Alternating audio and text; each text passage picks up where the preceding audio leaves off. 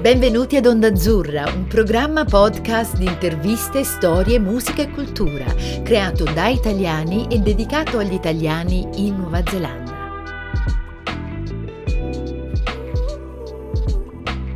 Benvenuti ad Onda Azzurra, la voce degli italiani in Nuova Zelanda.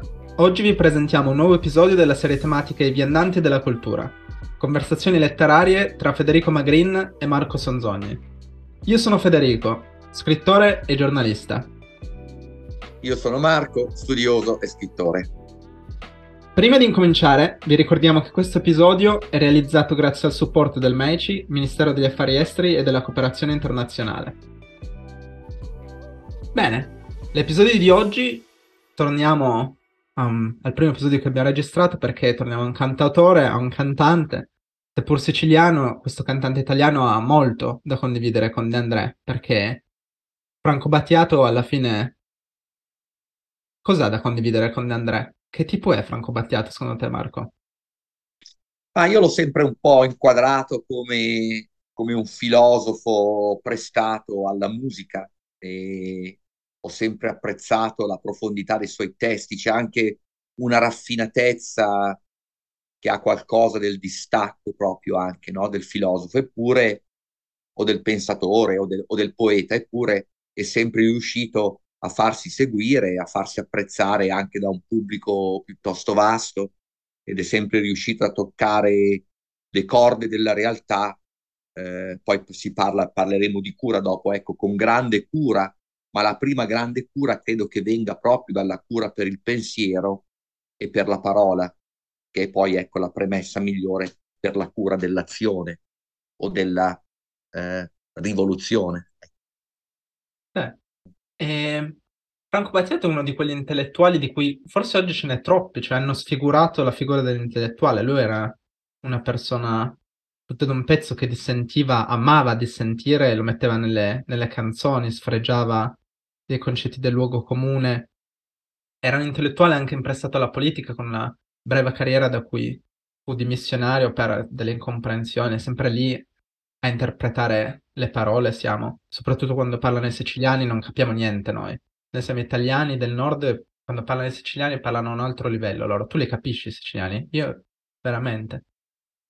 Guarda, io forse li capisco spiritualmente perché la poesia nasce alla corte di Federico II, quindi in Sicilia, la lingua letteraria nostra prima, diciamo così, della, della benedizione toscana di Dante nasce in Sicilia, eh, la tradizione sonettistica nasce in Sicilia, quindi forse ci rifiutiamo di capirli perché andiamo un po' a, come dire, cerchiamo di togliere importanza, um, forse inconsciamente noi che abbiamo la testa al nord, tra le nuvole vicini vicini ad, altri, ad, altre, ad altre frequenze, magari ad, altre, ad altri cieli, il cielo vero è quello di cielo d'Arcamo, la nostra tradizione lirica inizia lì e con la tradizione lirica inizia la tradizione del canto. Quindi, secondo me, eh, a Battiato va anche riconosciuto questo ruolo un po' no, di, di, di eh, non voglio dire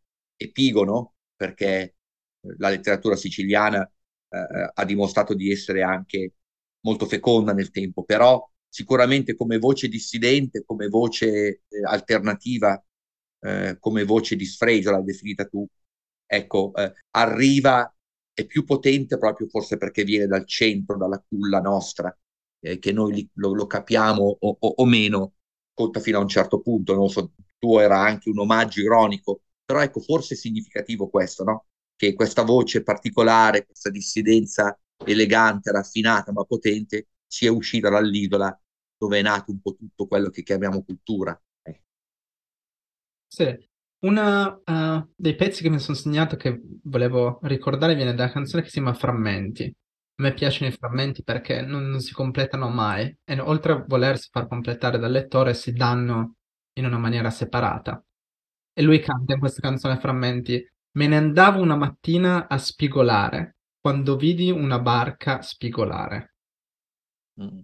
E intanto il verbo, quello è un verbo che, che noi al nord usiamo molto volentieri, quando andiamo a raccogliere quello che una mietitrebbia lascia in un campo di grano o di riso, di grano specialmente, spigolare. Però un mattino, ecco, quello è un attacco montagliano, forse andando una mattina in un'aria di vetro. Eh, quindi questo ti dimostra ancora che c'è il poeta. E poi, come dici tu, il frammento è potente proprio perché è una scrittura sempre aperta, che rifiuta, rifiuta anche un po' l'inizio. Nel rifiutare la fine, rifiuta anche l'inizio. Questo pa- è un passaggio. Ecco, io spero che l'esempio di Battiato non resti eh, solo visto solo come un passaggio di, di, di, una persona che ha, che ha, vissuto a cavallo tra due secoli e ha cercato di offrire una voce alternativa. Sarebbe un peccato, però è una canzone potente, ecco, anche per questo forse una, un ammonimento che eh, la vera comunicazione va, va intercettata piuttosto che fatta iniziare o fatta finire, accettata per quello che è un frammento continuo ecco, diciamo così. E la canzone, le sue canzoni forse sono anche quelle, questo, no? Un frammento continuo e chi è disposto all'ascolto può poi inanellarle in, in, in un discorso omogeneo. Sì. E le sue canzoni sono anche belle perché si soffermano su ciò che è superficiale e come al solito mi ripeto, però lo rendono, lo rendono profondo. E questa pratica un po' italiana del dissenso che ha dei suoi antecedenti in Carmelo Bene rispetto a Battiato, ma anche contemporanee. È una pratica un po' in quelli che viene fatta dove nei talk show, diciamo, dove eh, quelli che lui definiva, Battiato li definisce le tribune elettorali. Lui è un, è un, è un politico siculo imprestato però solo alla politica, lui la vede dal di fuori la politica, la può criticare e vede questo sparlare dell'inessenziale nei talk show e le definisce tribune elettorali in cui gli, gli elettori e i politici si prestano, vanno a sparlare un pochettino, vanno in tribuna, la buttano in tribuna.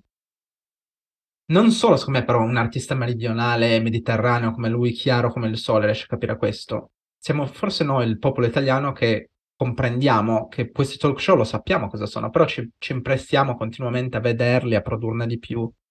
E invece qua forse ce n'è di meno, che dici? È una cosa un più italiana? Ma, forse sì, eh, hai nominato Carmelo Bene, nominiamolo da vivo anche Costanzo, ti ricorderai quell'episodio in cui Carmelo Bene va da Costanzo al Maurizio Costanzo Show e fa un, un anti-show lui stesso, qualsiasi cosa, qualsiasi domanda gli venga posta, uh, dà delle risposte anche che ad un certo punto stancano un po' nel loro dissentire sforzato, però era quello un, un, un palcoscenico, diciamo, nazional-popolare, per così dire, una sorta di tribuna politica con eh, venature di pseudo-intellettualità guidate da un, da, un, da un, presentatore che a suo modo sapeva interagire con i suoi ospiti. Eh, io sinceramente Battiato non ce lo vedo proprio bene in, un, in, una situazione del genere, anche perché mi ha sempre colpito di lui un riservo proprio nel modo di esprimersi e di comunicare. E secondo me la sua raffinatezza viene proprio da quel tipo di riservo eh, che poi gli, fa- gli, faceva, lo faceva magari anche passare in certi, in, in certi accampamenti, per così dire, un po' come snobo, un po' come eccessivamente eh, intellettuale nel suo modo di porsi e magari anche antipatico nei contenuti, però eh, eh la nostra cultura è piena di snodi del genere. Tu hai fatto un giustissimo raffronto tra i due, però secondo me hai in Carmelo Bene, in altre figure, hai proprio a Sgarbi, per esempio, hai persone che utilizzano il dissentire quasi come macchina di promozione, di autopromozione, perché Carmelo Bene lo vedi quando anche fa questi numeri. Invece, secondo me, Battiato è proprio l'intellettuale che sa che è, è, part and parcel della sua missione è quella di offrire un'idea alternativa, di, di, di, di, guardare le cose da un altro punto di vista, che è poi anche il ruolo del poeta vero, secondo me. A tutto questo aggiungici la forza comunicativa, io dico sempre pulita e, e, e rivoluzionaria in sé, che è quella della musica. Eh, e, qui, e, qui, e qui abbiamo, ecco, ecco perché secondo me è un grande proprio. In questo lui e De André sono, sono accomunabili anche a due lati opposti, no? due, un capo all'altro della nostra penisola. Mm. Mm. Secondo me un, un, punto essenziale è una canzone che esce in un album del 96, L'Imboscata, si chiama La Cura ed è forse una delle più, eh, sue più famose eh, tra le altre. In questa canzone si parla d'amore, forse, però è un richiamo evidente o no alla filosofia esistenziale di Martin Heidegger, del filosofo tedesco. Per lui, per, nella sua analitica esistenziale, la cura era un, un atto fondamentale. Nella sua analitica esistenziale la cura è l- l'atto che costituisce l'esserci, ovvero che costituisce l'individuo, l'essere umano. L'umanità emerge nella cura, nel prendersi cura. Uh, nel testo Essere Tempo di Heidegger viene citata la favola, una favola di Gino, in cui c'è la cura che viene uh, antropomorfizzata e che uh, modella questo essere dal, da un terriccio argilloso, cretosum lutum nella, nella favola latina, e poi decide, chiede a Zeus di chiamare questa propria opera, però c'è un, c'è un battibecco, alla fine l'opera viene chiamata uomo. Quindi la cura lì è un, in questo mito, in questa favola, è, un, è ciò che produce l'uomo. Però la cura allo stesso tempo è ciò che è eh, praticata dall'uomo. La cura è un atto fondamentale d'amore, Marco, secondo te? Sì, assolutamente. Eh, a me piace molto anche l'espressione inglese, no? Take care, e, e, e, che abbiamo anche noi volendo, prenditi cura. Però, sto tornando al discorso bello che tu hai fatto, io lo abbasso un po', perdonami, abbasso, mi sposto da Heidegger a, a, agli spalti di San Siro. Eh, una volta l'Inter aveva questa campagna d'abbonamenti che diceva niente è come esserci, e l'esserci è, il voler esserci è un voler prendersi cura, no? Un volersi manifestare, un prendersi cura, e quindi è un atto di grandissimo, tanto una, non so se possiamo necessariamente chiamarlo solo con, definirlo solo con un senso, però è un atto di grandissima generosità. E prendersi cura di qualcosa vuole, vuol dire esserci per quella cosa, esserci in quella cosa, eh, e quindi sono pienamente d'accordo con quello che lui formula. Ecco, anche questo grande esempio che tu hai portato conferma quello che ho detto all'inizio. Qui c'è un, un intellettuale vero di fronte a noi che si interroga su, sul significato profondo della parola perché non la sente solo come parola, ma la sente come azione in divenire. Allora, se la parola poi non si manifesta in, in azione, ecco la grande differenza tra il vero artista e i, i, uso una, una, parola che in questo momento eh, serpeggia eh, sui social che io seguo, la, la, la differenza tra, tra, il cialtrone e, e, il committed, è la persona che si prende cura, tra la cialtroneria e la cura, è questa cap- capacità di esserci in pensiero e in azione. E credo che Battiato di questo abbia dato ampia testimonianza, no? in questa canzone incentrata sull'amore, sulla protezione, sul sollevare dalle difficoltà, c'è questo take care, quando, questo prendersi cura. Le, c'è la dedizione dell'innamorato che, che canta a, a, chi dovrebbe amarlo, cosa, cosa, può fare lui, cosa può fare lui per, per l'innamorata, ti posso sollevare da, da molte cose, ti posso aiutare. E quindi il rapporto dell'amore diventa un essere con, eh, l'innamorato si rapporta con, con l'amante e può cantare tutte queste cose che va a fare. La cura allora schiude un mondo di, di rapporti, schiude un mondo di, di possibilità e, e, questo amore è un tema che torna anche nelle, nelle canzoni del, di Battiato, nella la stagione dell'amore che tornerà. E l'amore alla fine è un non rimpiangere l'occasione, cogliere l'attimo, saperlo vivere, no? Assolutamente, assolutamente saperlo costruire, saperlo rinnovare. Ecco, un'altra cosa, una, un'altra cosa secondo me importante della cura è che venga rinnovata. La cura per definizione non può essere parziale, secondo me. Ecco, la cura non è un frammento, diciamo così. Quindi magari c'è anche un piccolo contrasto, la cura va rinnovata, però ecco, tante piccole cure forse ne fanno una grande. Eh, uno deve, deve iniziare dal piccolo, Dante dice no, poca favilla, gran fiamma seconda, quindi la cura può essere l'inizio di tante altre manifestazioni di, di amore, di affetto, di protezione, di corrispondenza, di sostegno, di inclusione, no? Ti prendi cura, eh, la manifesti poi in tutte queste cose. Mm. Sì, è anche alla fin fine anche un, un consolare, un porgere, un porgere aiuto la cura. Assolutamente, assolutamente. E questo è, forse lo prendiamo un po' da un'eredità cristiana che ammanta eh, l'Europa, ma soprattutto l'Italia, è una dimostrazione di forza. Questo, questo aiuto, questo atto generoso, spontaneo, eh, autentico e gratuito eh, va a superare delle forze impossibili che remano contro, si va, si va, a contrastare una difficoltà che ti imporrebbe di stare fermo, di, non, di non aiutare, di non andare incontro. E invece con la cura cosa facciamo noi? Andiamo ad aiutare, andiamo a abbracciare, andiamo a sollevare da questi compiti impossibili.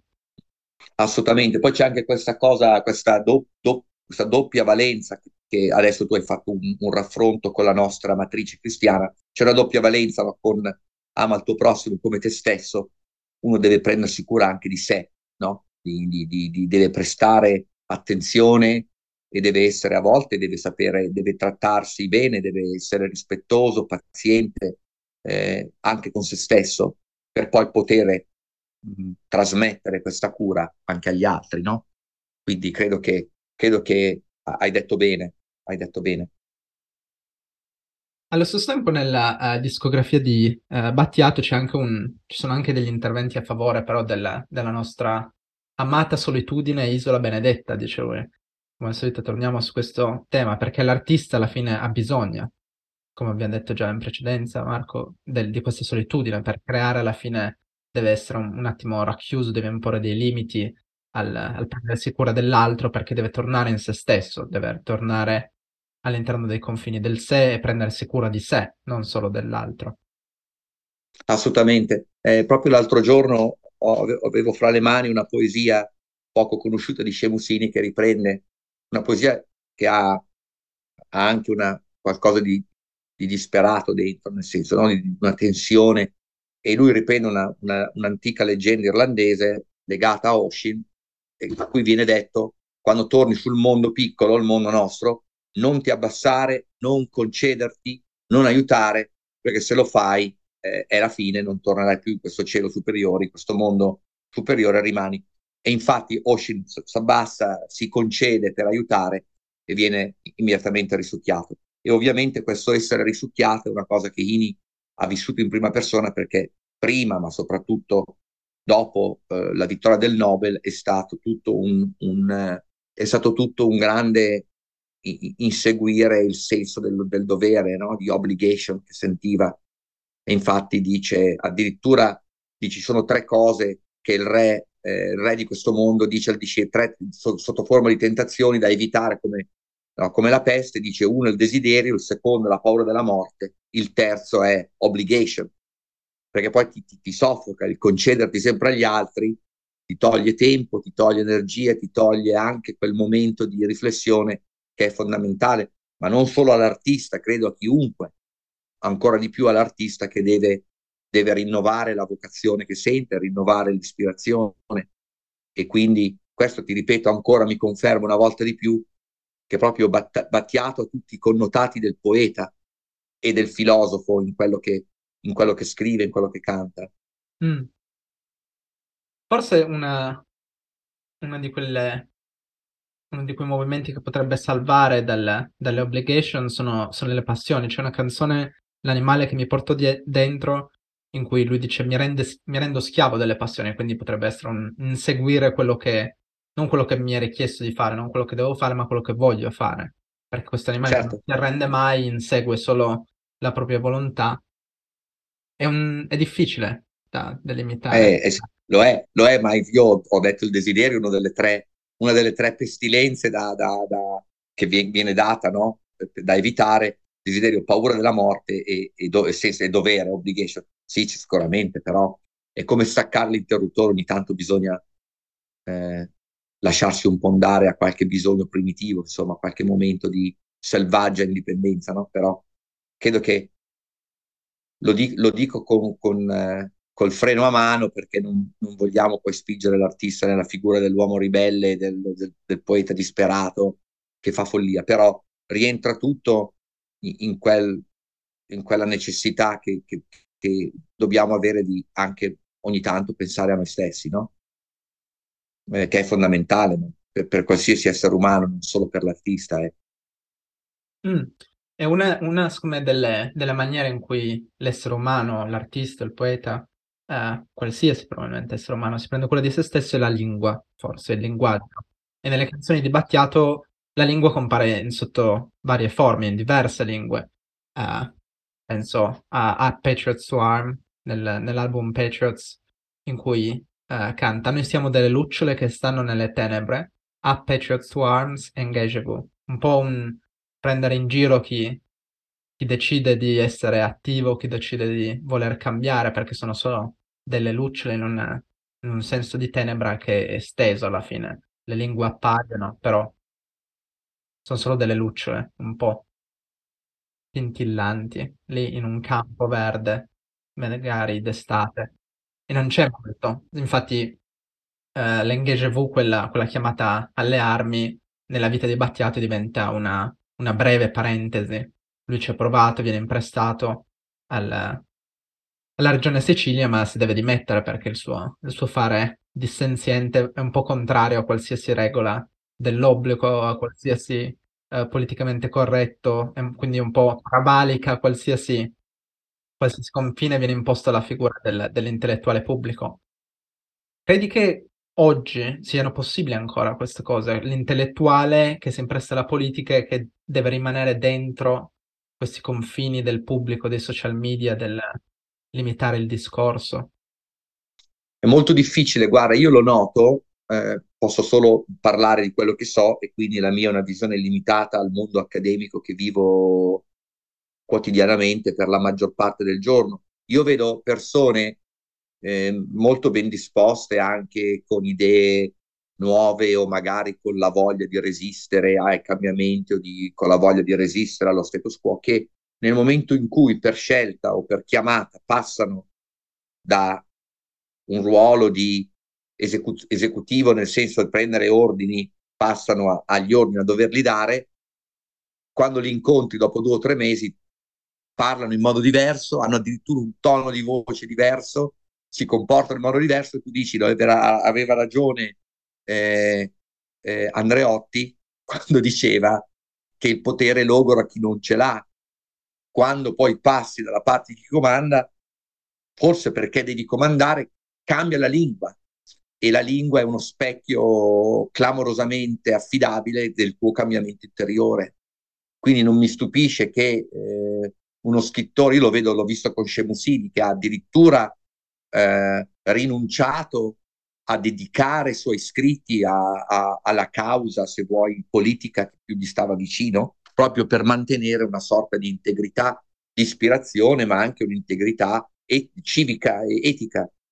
Quindi è molto difficile quando si accetta di entrare in, in, in, in situazioni o in ruoli in cui eh, si ha potere, potere di, di, di decisionale, potere esecutivo, è difficilissimo non cambiare. Quindi non mi sorprende che, quindi lo dice anche, lo diceva anche Yates, no? la perfezione della vita, la perfezione dell'opera, quindi non mi stupisce che Battiato, dopo un'incursione nel mondo della politica, abbia dovuto mollare per probabilmente salvaguardare eh, la sua vera vocazione e la sua vera comunicazione, ecco, diciamo così. Quindi è molto difficile, non, non, lo, qui in Nuova Zelanda non lo so, ecco, per certi versi io la seguo su, su Instagram, trovo alcune riflessioni di Jacinda fatte da quando, è sparita, da quando si è rimessa molto più potenti e molto più significative adesso che le fa da magari madre o da mamma, da cittadina, meno che da quando era, che quando era eh, al governo. Io nei miei corsi ho anche criticato in più di un'occasione proprio determinate uscite, proprio di frasi, determinata, una de- determinata fraseologia.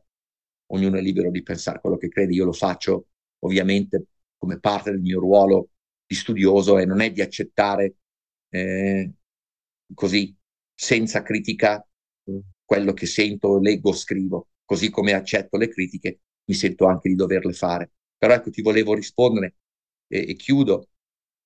Io noto molto il cambiamento nella lingua di chi passa da, diciamo, da un fronte all'altro, da una posizione all'altra. E questo è non sempre un buon segno e non sempre rassicurante.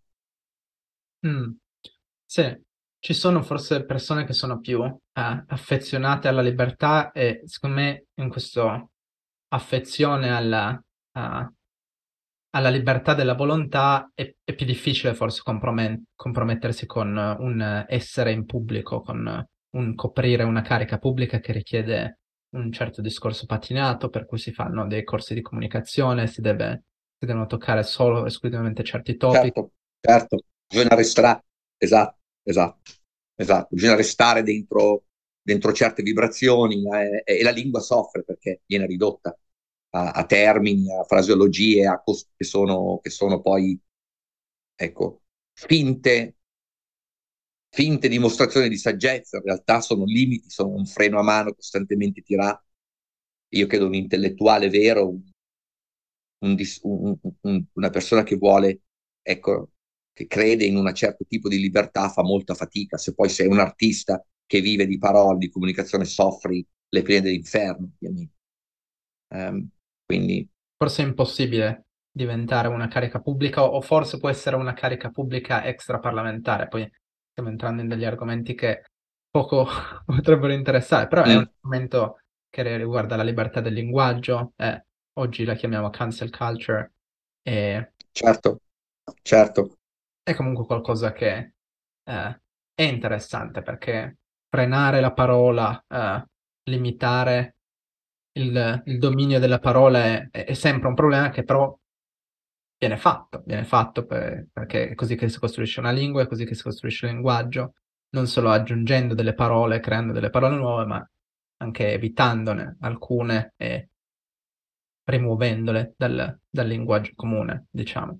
Però è un, un tema dibattuto qui forse i posteri vedranno meglio di noi. Assolutamente, assolutamente. Noi possiamo solo, ecco, sollevare qualche quesito eh, e farlo in un modo autentico. Io credo che, ecco, magari pensiamo anche alle canzoni, ad esempio, di, Biatta, di Battiato come un modo di porre, fare domande, eh, di, di, puntare il dito in certe direzioni, di farlo però, ritorno su questo concetto perché mi, è la mia impressione comunque di lui, di pacatezza, di raffinato, raffinata eh, pacatezza, ecco, di una, di una delicatezza eh, intellettuale, poetica, che poi è veramente molto potente quando vai a sgranare tra le parole, tra i versi, come hai fatto tu in questo momento, presentando, toccando un po' ecco, alcuni dei suoi lavori. Mm, sì, io me lo ricorderò sempre eh, da un video, perché ovviamente eh, non l'ho mai visto né incontrato un video in cui lui è seduto prima della canzone eh, con un berbero attorno al fuoco e discutono della colonizzazione del latino nei riguardi dell'arabo. Lui quindi mm. si può prestare a questi discorsi. E va bene, ci lasciamo su queste note. Come al solito ci soffermiamo molto sul linguaggio che ha grande importanza nella nostra vita. E vi ringraziamo per aver ascoltato e ci sentiamo la prossima volta. Grazie a tutti per l'ascolto e grazie a te Federico per le stimolanti provocazioni e proposte. Grazie Marco, come al solito. Alla prossima. Ciao.